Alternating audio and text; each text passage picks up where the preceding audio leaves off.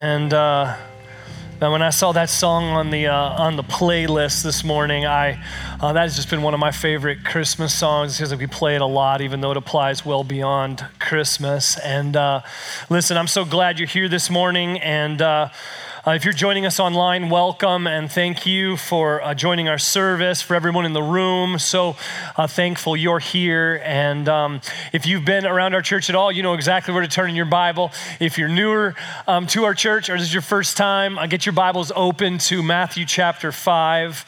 Uh, we've been um, in this series called Kingdom Culture, working slowly through uh, the Sermon on the Mount. And uh, this has had so much for us, and we've been just soaking in this culture that Jesus communicates. And this culture is one that, for us to rightly understand it, it uh, leads us to flourishing and wholeness uh, within the gospel, within our identity in Christ. And uh, man, we just need that. And I have found my own heart literally um, sort of tenderized, would be the best word. Uh, sometimes that can be a violent reality to get there, but um, that's what I think God wants to do in our hearts and our souls. And so, I'm just going to ask God to lead us there this morning. So let me pray. God, thank you for uh, your truth this morning. And um, God, I thank you for um, the beauty of how you are the God who enters right into brokenness and right into uh, places of pain and suffering and sorrow. And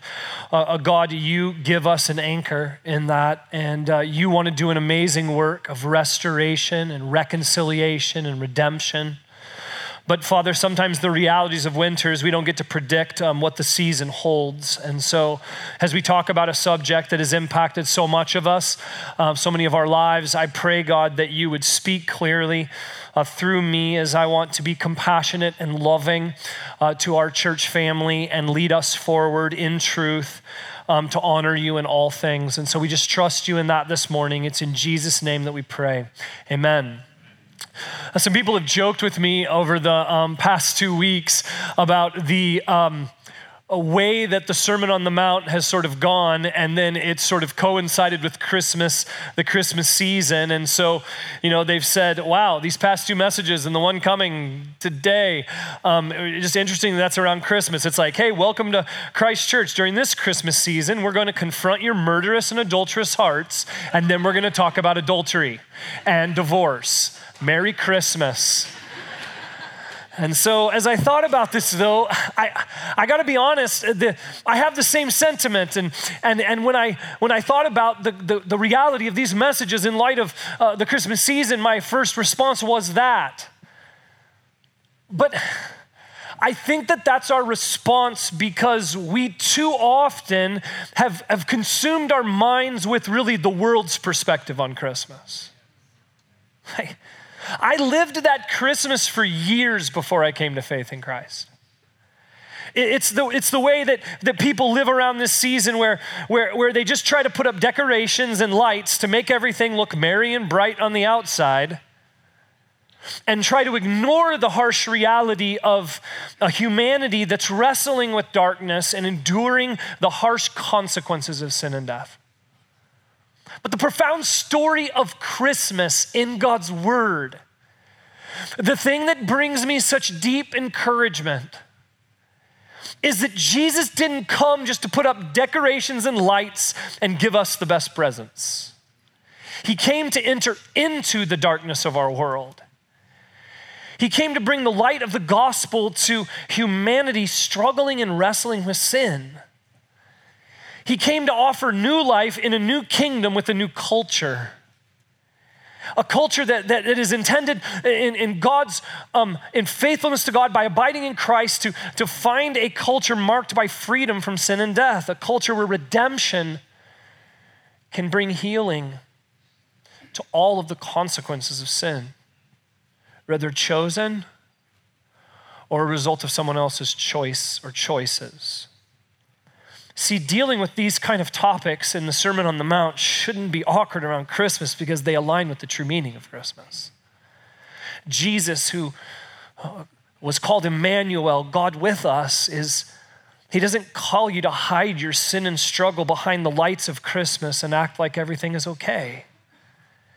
He actually calls you out He calls out your darkness into His glorious light. And Christmas is about a Savior who is the light of the world and comes to redeem. And today, God wants to shine the light of His redemption and hope and goodness and mercy and compassion right into the subject of marriage and divorce and adultery. And so, Matthew 5 31 through 32 is the passage. Look at it with me. Jesus says this It was also said, Whoever divorces his wife, let him give her a certificate of divorce. But I say to you that everyone who divorces his wife, except on the ground of sexual immorality, makes her commit adultery, and whoever marries a divorced woman commits adultery. Divorce. It's a, it's a major issue in our culture. Some stats I read this week that sort of frame this up. The US divorce rate is the third highest in the world, which, if you're um, a believer in God's uh, definition of marriage, you can understand that there's something very flawed in the US culture that would allow that to be a reality. The um, current divorce rate in the US is 2.3 persons per 1,000 people so frequent. And the average marriage lasts seven to eight years. Currently, that's what the stats show. And uh, in this current, like last five years, divorces among people aged 50 plus are on the rise. And the most common reasons for divorce are conflict, lack of commitment, and adultery. And here's this interesting stat most Americans who file for divorce do so between January and March, which means talking about it in December is actually insanely appropriate and timely. It's way better than, like, I guess, the beginning of April. Um, just the impact in this room is heavy for me standing up and talking about this subject. The impact in this room, many of you, just like me, uh, grew up in a family that maybe early or at some point in your life, your parents got divorced. And you've had to live with the reality of that and the ramifications of that, and they differ. It's on a continuum, certainly, but it's still at any level painful. Some of you have experienced the pain of divorce, and some of you have navigated that in a maybe a right biblical way, and some of you maybe approach that with no understanding of the gospel. But still, the ramifications of it are real. Some of you are struggling right now, right in the midst of marriage, and you're wrestling with the reality of uh, is it okay for me to even think about this subject of divorce, or is it not? And how do I do that? And, and then dealing with sometimes the awkward stigma that plays out in the church around this subject when Jesus talks about it right here, plainly and clearly. Man, how, how do we navigate this? Jesus enters right into the darkness on this with his truth on this subject. And in this passage, let me just make this clear from the very beginning. Sort of overarching this conversation is this Jesus is not rushing to divorce. He's not in any way.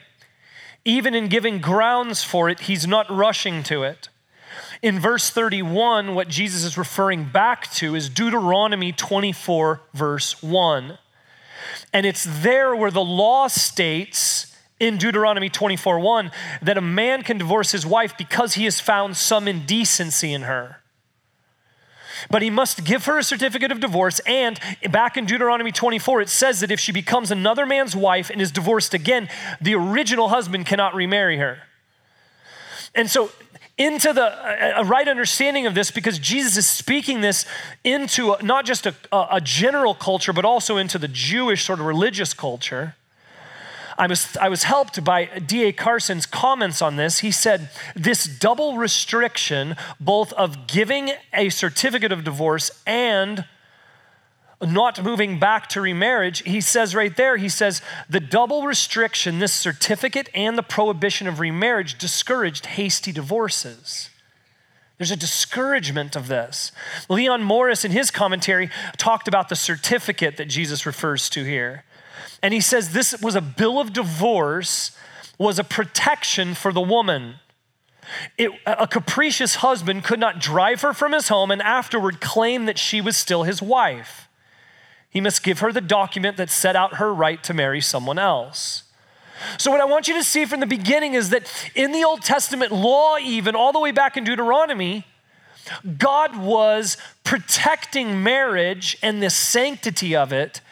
And he was also protecting women who, at that point in history, had very little rights. It's an amazing picture of his compassion and love. But Jewish leaders had been abusing this command.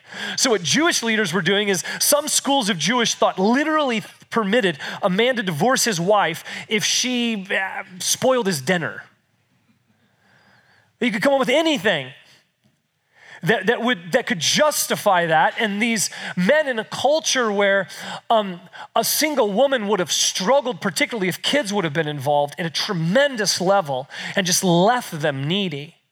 And into this chaos, Jesus declares his authority over the subject of marriage and clarifies the exception where divorce is allowable.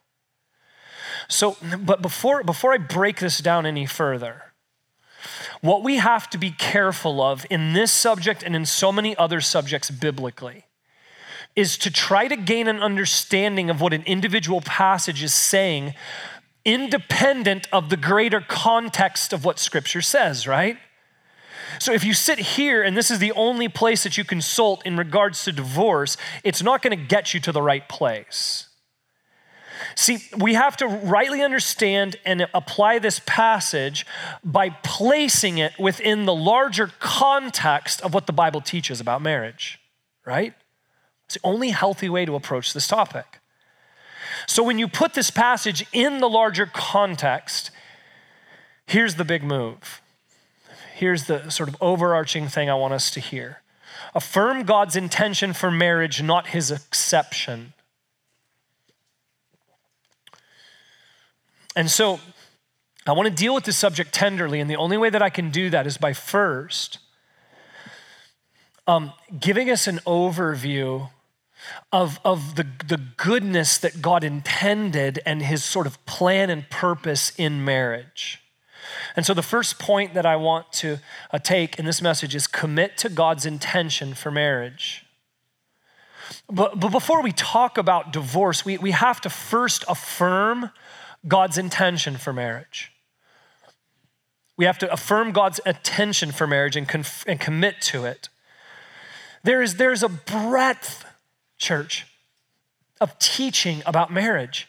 Here's some of my, uh, my favorite kind of go to passages whenever I'm teaching on the subject of marriage, and I would encourage you to have these and know these. I'll look at this Genesis 2 22 through 25, where the first place, I mean, that, that's pretty early in the Bible. Um, chapter two. God begins to give his picture of marriage. Malachi 2.16 talks about um, how God hates divorce. Matthew 19, 3 through 9. Um, God, uh, Christ is actually talking about marriage and he gives even more fuller explanation of his convictions about marriage and then talks about the subject of adultery and divorce. Ephesians 5, 22 through 33 is this glorious and insanely challenging passage about uh, what it means to be a husband and a wife in, in a godly marriage. Ephesians 3 18 and 19 do the same thing as Ephesians. And then 1 Peter 3 1 through 7 also talks and gives specific instruction about God's intention and heart for marriage. Start here. Start here. We can't talk about the exception until we affirm God's intention you need to. I don't care whether you are, are thinking about marriage in the future, are currently married, or, or, or, or whatever the situation might be for you. You have to know his intention for marriage and submit to his intention. I'm going to be brief and I'm going to give some overview points here. But what I want to, um, what I want you to know is, as I was thinking about this, I, I remembered that in 2021 I did a, a two-part series called Marriage Maintenance, and many of you may have been around uh, of our church in that um, season. And it's available at the Church Center app and the Sunday Connect page, and um, also on our website. You can always search the sermon archives, and a more full teaching on the subject of marriage is there. And I would encourage you to pursue that if you feel like I'm still learning about God's intention for marriage. But, but just for the sake of this message, to, to get a frame around what we're talking about, let me give two exhortations. One, establish a God centered perspective on marriage. Marriage was established by God, it was His idea. Any perspective on marriage is going to be flawed in any direction we go. Any interpretation of an individual passage will be flawed if we don't have God's perspective first on marriage. In Mark 10, what I love about what Jesus does when he talks about marriage is when he talks about marriage and he starts to introduce it, he, he says, from the beginning of creation, God, before he ever talks about the context of marriage, he starts with this is God's perspective from the very beginning. The idea of marriage was always intended to be a covenant relationship between a man and a woman, intended for life. It was established in Eden in Genesis 2 between Adam and Eve. And there are two core foundational covenant relationships that God's heart is for them to extend one for eternity and one through life. His covenant relationship with you through faith in Jesus Christ is for eternity. That's the basis of our security, our foundation. And then out of that foundation, he is uh, calling many, not all, but many, to engage in marriage for life and there's many purposes there. July 8th, 2000 was the, the moment for me. I stood before God and some other witnesses, and my knees were shaking because I was nervous. Um, because I just felt so much compassion for Amy, like choosing to marry me, and uh, and it was an awesome day. And I committed um, in a covenant relationship to be married to my wife for a lifetime. We made a covenant. Now, listen, my perspective on that covenant was informed by my covenant relationship with God. Any one of you who's aspiring to marriage, any young person in this room who's thinking about their future, it starts with security in a covenant relationship with God. And out of that, we made a promise to each other. And you learn in marriage this truth that covenant relationship between you and God has way more stability because you're messed up, He's perfect. You move into a covenant relationship with another person, it's two messed up people who oftentimes don't want to admit that they're messed up. Let's be honest. And navigating this requires everything that this, this, this vertical covenant relationship is offering. And we're both broken and flawed and we realized in early in marriage that, that, that marriage is only a blessing when we share a god-centered perspective on marriage.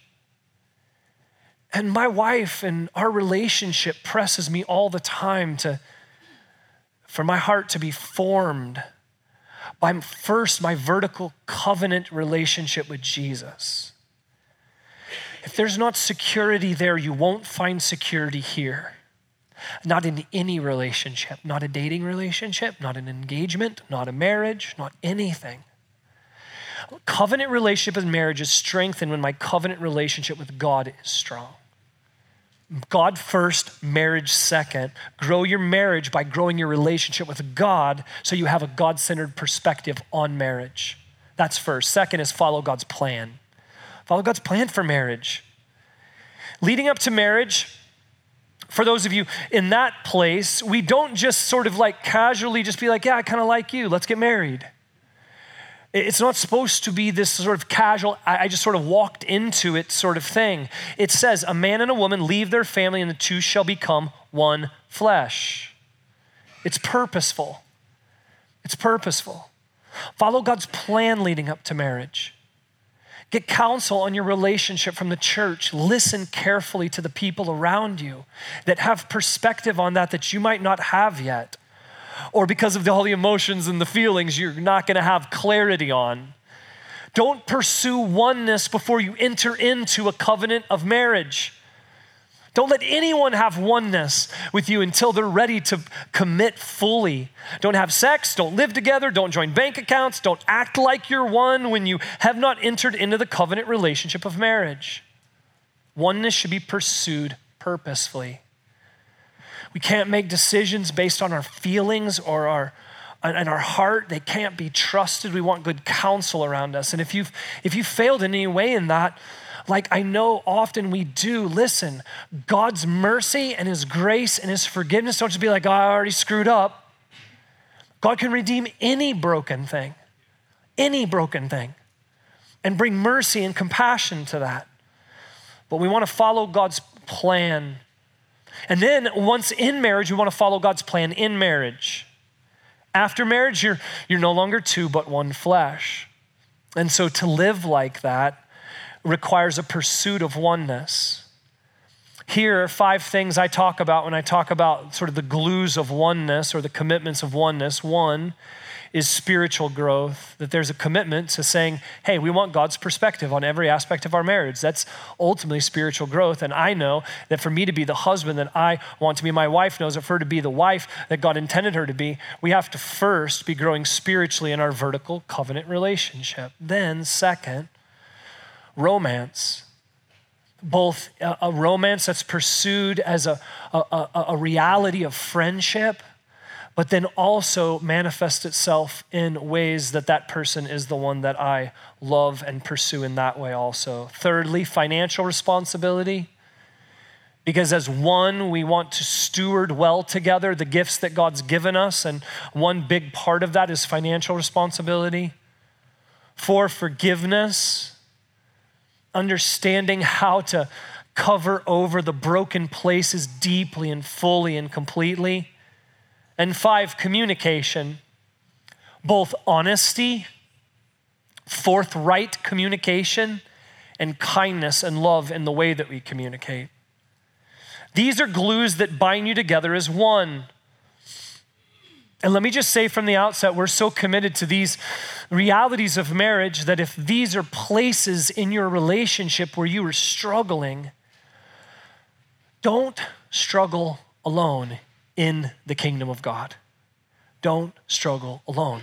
Come get counsel, maybe from somebody in your community group or from a trusted uh, a follower of Christ. Uh, come and get counsel to help you navigate through the situation that you're in that might be difficult. But overall, protect the covenant. Prioritize your marriage over every other relationship except for God Himself hear and listen and consider how some of the heart of what Jesus has been communicating in the Sermon on the Mount could speak directly to your marriage. Address, like we talked about the last two weeks, the heart of anger and lust, which certainly play themselves in to the subject of marriage. Follow God's plan leading up to and in marriage. Commit to God's intention for marriage. Okay, so with that said, now let's let's come to this passage and address it. Here it is, second point. Consider the exception in light of kingdom culture. What Jesus is playing out here, what he's communicating in these two verses is this. He's acknowledging and I don't believe he's acknowledging this in such a way that he's like, "Oh, let's just move quickly to divorce." He's acknowledging that there are situations where a covenant can be or has been abandoned to a degree where, where divorce is reluctantly allowed because one or both people, because of the hardness of their hearts, have allowed sin to break down the covenant to a degree where the other now has an option to walk forward based on the reality of what is. So, so there, is, there is an allowance here scripturally that we have to wrestle with. Now, Jesus is not encouraging to us to rush to divorce or commanding divorce in any way in this passage. I've seen people come and try to defend some such flawed conclusions by, by sort of believing that this gives permission to sort of rush to or command even. In this context, what Jesus is saying is that divorce is an option on the grounds of sexual immorality. And sexual immorality refers to an established pattern of improper sexual relations outside of marriage. Now, even within this, we, we have to recognize the passage we just taught on last week. The previous passage on lust said that if you look at someone with lustful intent in your heart, then that's adultery. And if that reality of adultery was brought to this passage, and we believe that Jesus was giving permission or rushing us towards divorce, uh, so many marriages would be at risk. Because Jesus talked about the reality of, of lust being at, at, at the person's, a part of a person's heart, and to understand that even lustful intent towards another is the category of adultery. So, so Jesus is not advocating freedom to move to divorce at any confession of lustful intent. I don't believe that in any way. But, but here's the problem. And, and I don't want, because, because listen, I love you. I, I want to be so careful here that I don't just like try to give this a definition of sexual immorality that, that sort of brushes over the profound variables and nuances around that subject and the way it plays out in the context of marriage.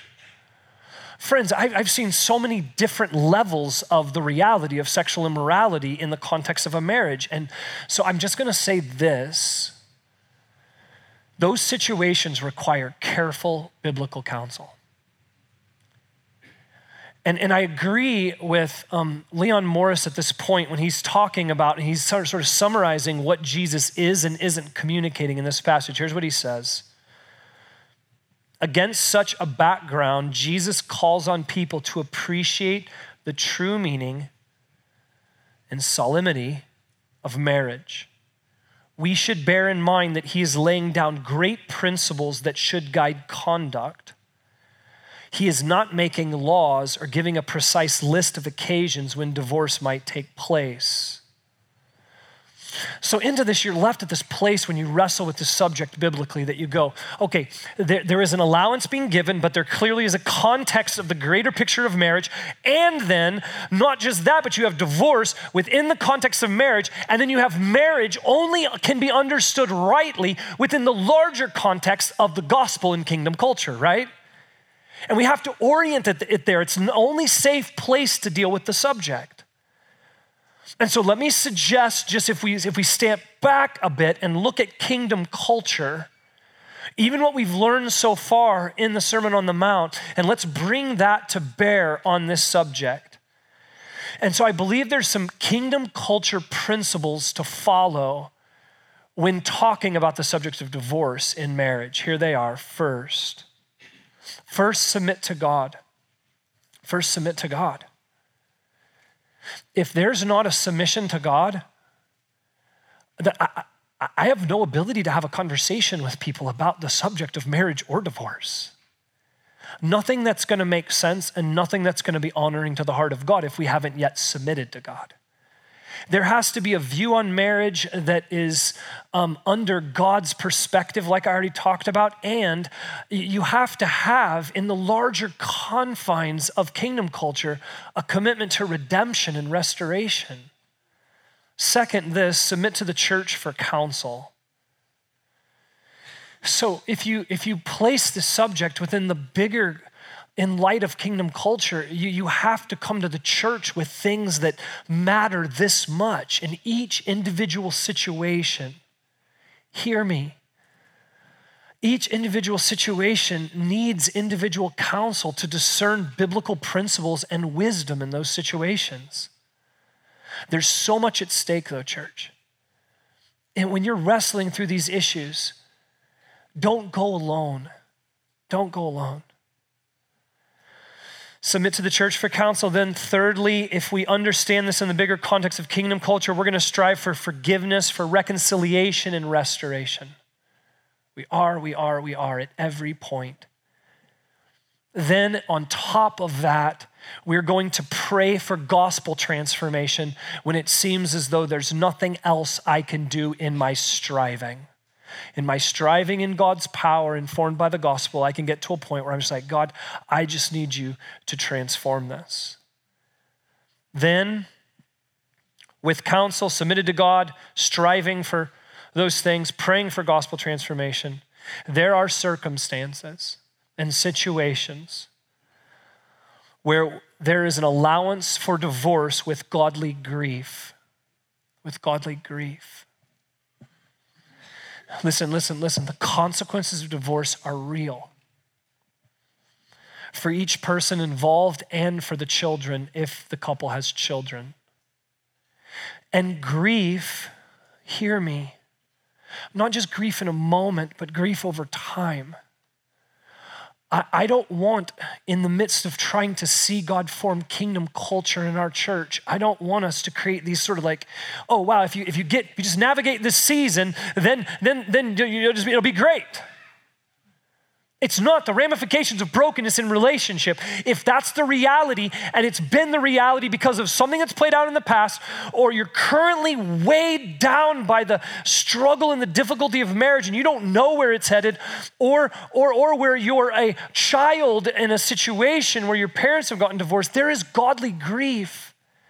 And I want us to have a space in community here for us to be able to express that openly and honestly so that it can be godly grief, so we can walk through it in a redemptive way. See, Jesus allows divorce in certain situations. And so, if you've walked this path and you've respected kingdom culture and you've strived for peace and grace and reconciliation, and if, if, the, if the decisions that another made was not your heart or your desire, and divorce has now played out in your life, I want you to hear you are not lesser than any other believer. God, forgive the church for some of the stigma we've put over people. You've experienced, some of you have experienced sin of another person in a really unfortunate and painful way. And it would break my heart that you would leave here feeling like, oh man, just one of those people who got divorced.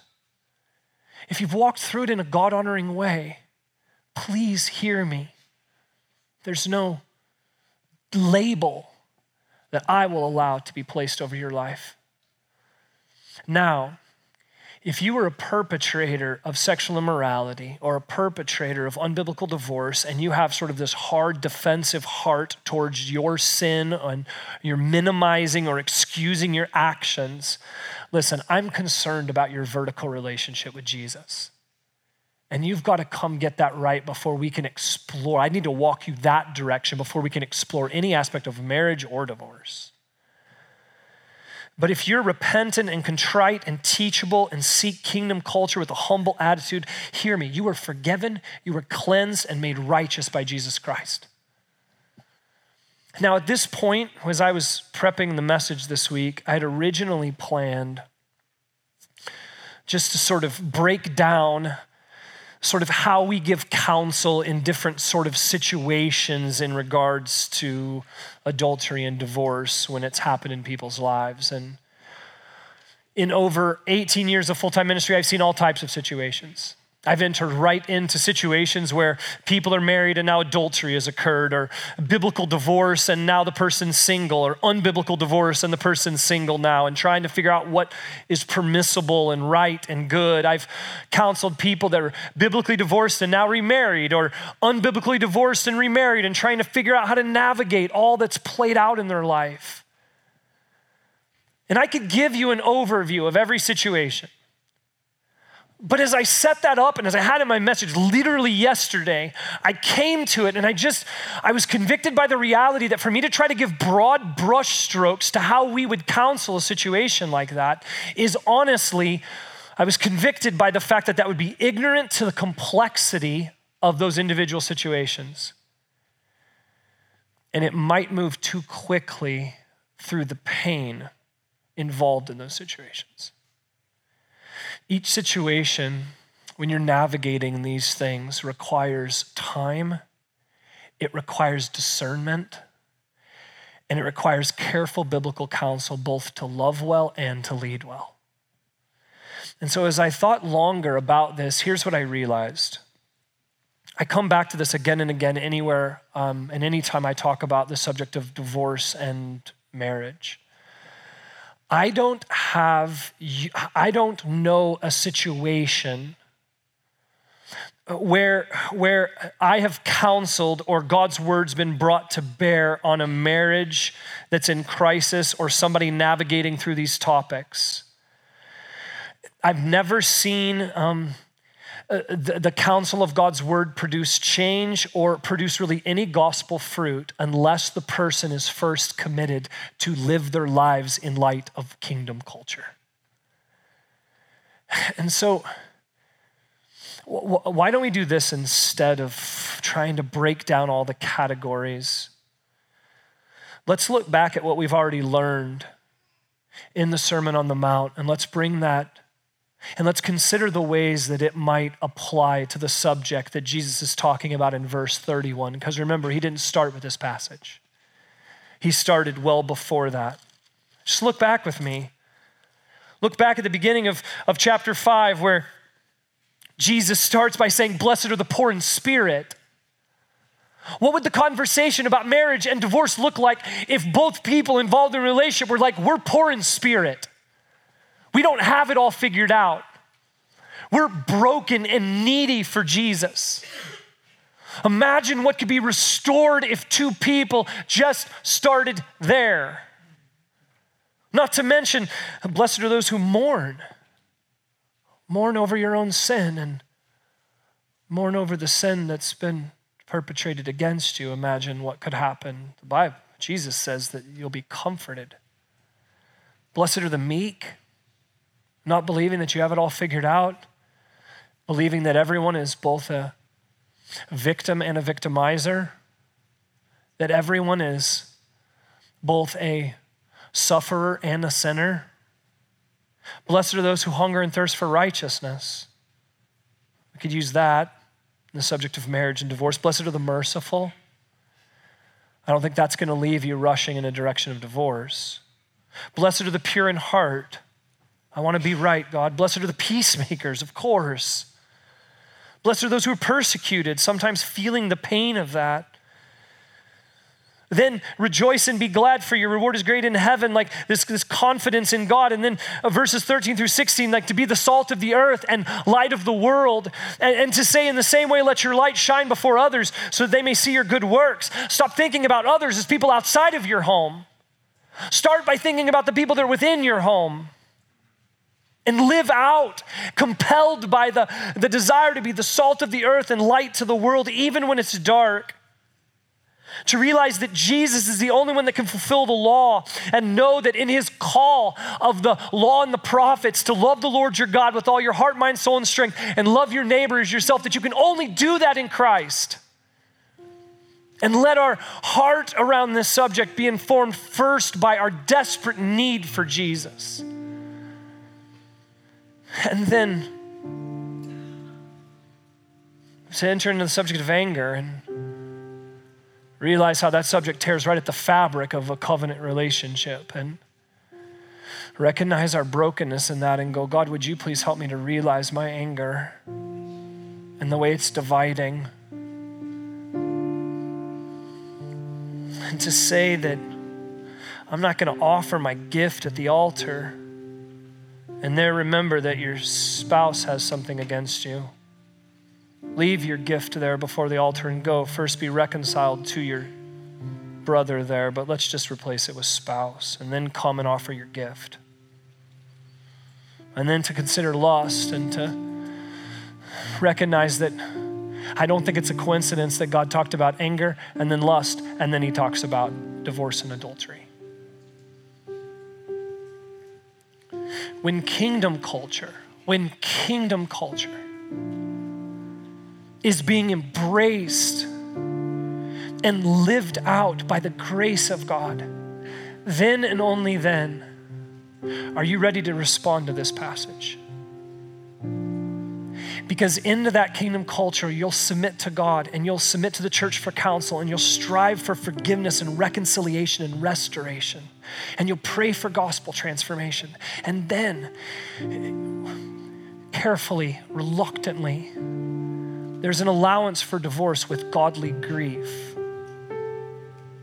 God can redeem. There's a tension in this subject because I know without question that God can redeem and restore any human relationship. But the reality is, is that sometimes there's one pulling in a direction and the other is not. And when that gets to a certain point, there is a gracious allowance from God in this situation. But we only walk towards that if we're rightly living within in light of kingdom culture. We only walk through that towards that in, in with reluctance, with counsel, with care, and with hoping and praying that God can do a miracle. And so, into this subject, I just want you to know that I know in this room are people who are right there. And I just want you to know that I want you to know here at, at our church, like what I want you to hear is I just want you to hear that you're loved. God knows what you're carrying, God knows what you're walking through. God knows what some of you are trying to justify. And I want you to know that you will find at our church an advocacy that both will not give any room or space or justification for unrepentant sin, at the same time wants to walk tenderly through the pain and the suffering and the struggle and the sin that's led to the situation you're in. For those of you who have been divorced and are trying to navigate what's next, I want you to know that we want to walk with you. And we see the struggle We've got people in our church who I love dearly who are navigating the complexity of children and, and blended marriages and all of the sort of ramifications that bring godly grief. Sometimes a decision completely outside of their control. And then some who I've seen model so beautifully an acknowledgement that the move to divorce was not righteous, not right, not in light of kingdom culture. And I've seen them come with contrition and with confession and with meekness. And I've come see God do beautiful, beautiful things in their heart. The hope never ends when the gospel can still be applied to a situation. And I just want you to hear my heart. Consider the exception in light of kingdom culture. As I was thinking about this subject, I was reminded of the fact that um, I'm so thankful that God has not established a kingdom where He moves towards divorce quickly. It's not his character. And, and if we rightly understand the subject of adultery, the subject of adultery in the Old Testament was, was a word that God used to talk about his people's betrayal of their covenant relationship with God. He referred to it as adultery. Praise God that He does not rush to divorce us when we are unfaithful.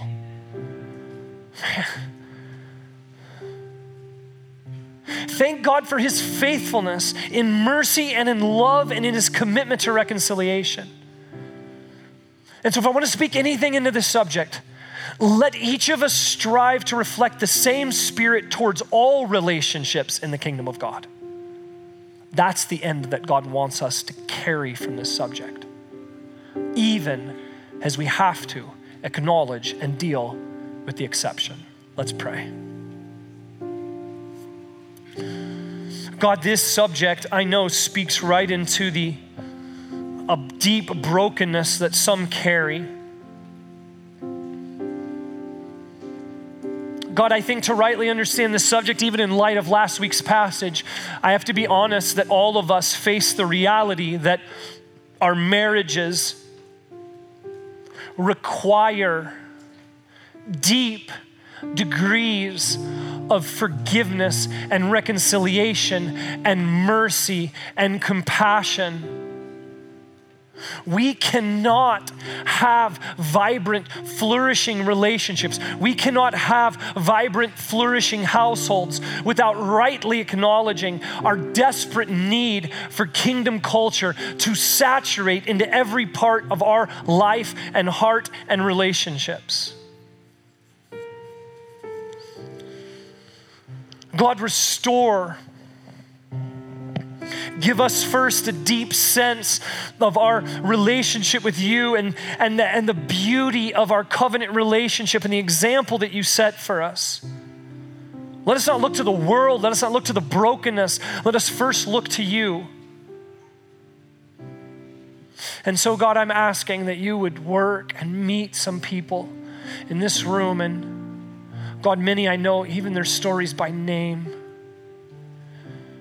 As I've considered this topic this week, my heart has been grieved alongside them. But Father, I pray that the culture of this church reflect your word, and I pray that we would walk with hope, that we would walk with confidence, that we would walk with faithfulness alongside each other, regardless of what the consequences of sin and death throw at us.